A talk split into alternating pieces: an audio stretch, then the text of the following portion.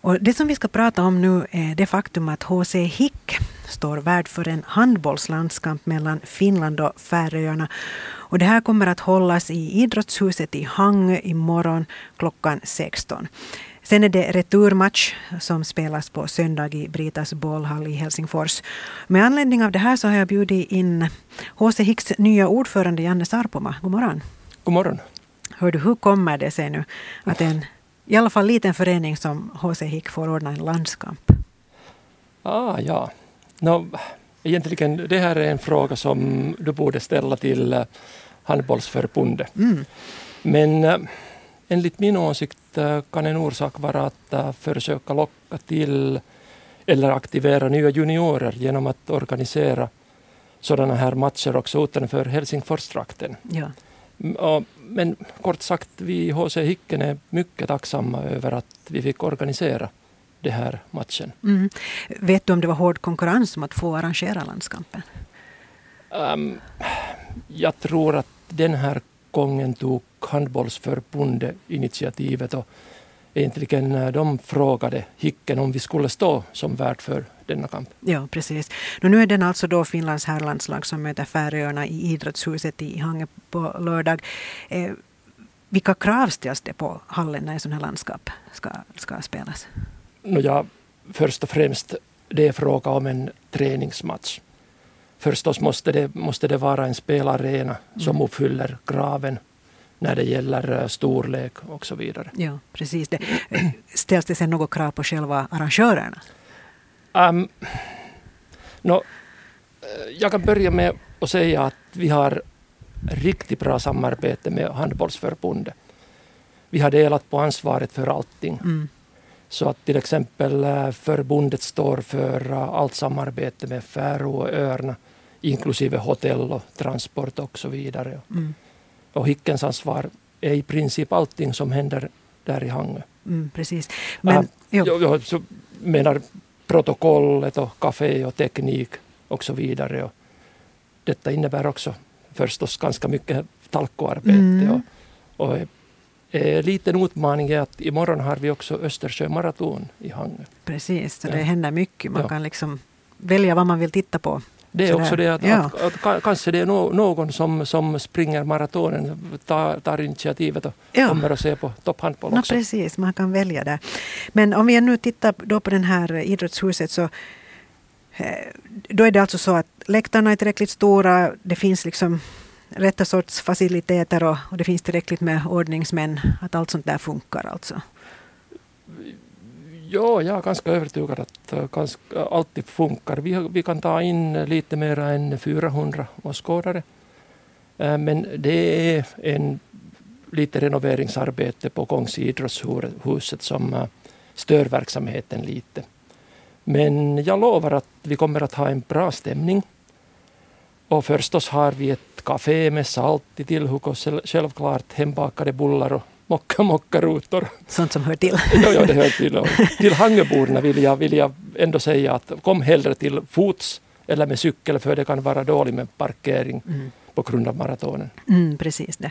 Eh, det är ju som du själv sa också att det är en träningsmatch det här mellan Finland och, och, och Färöarna. Men skulle HC kunna ordna en, en värdematch, alltså så här kvalmatch för EM eller VM?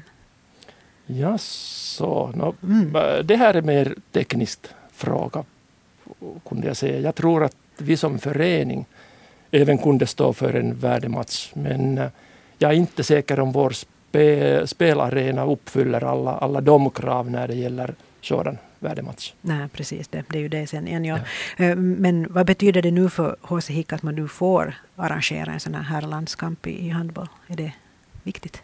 No, förstås, det betyder mycket.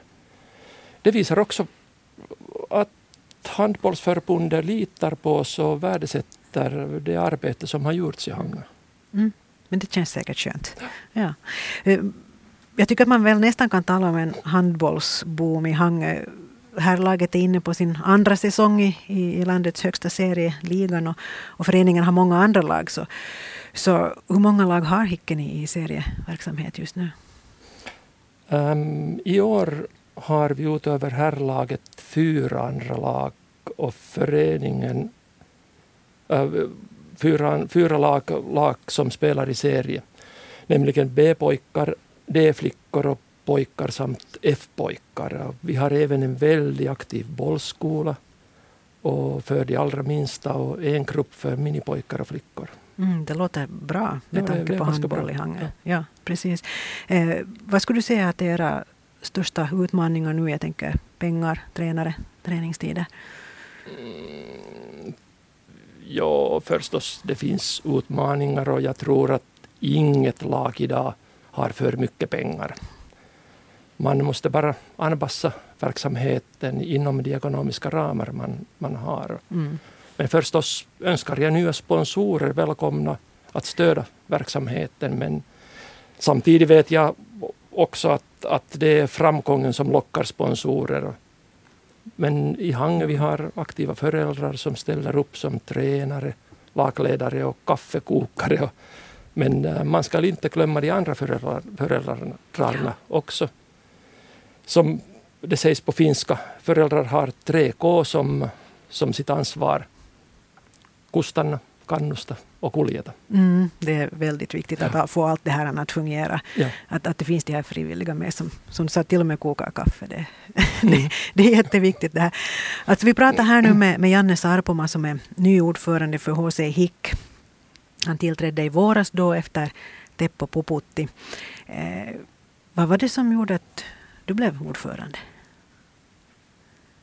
Ett stort leende. det måste du kanske fråga styrelsen. Nåja, säg nu. I alla fall Teppo, Teppo har varit nästan 20 år som ordförande. Och i vintras började han försöka locka mig med i verksamheten. Han visste att jag har följt handboll i Karis och Hangö och, och nu sist tre år i Norge. Och tidpunkten var kanske mogen att få lite nytt blod i föreningen. Mm. Men Teppo har inte lämnat huset. Nej. Han, utan han fortsätter som vice ordförande. Okay. så, så, att jag, jag har lite sådär support. Precis, det, men det känns säkert bra. Tänker du också vara ordförande i 20 år? kanske inte.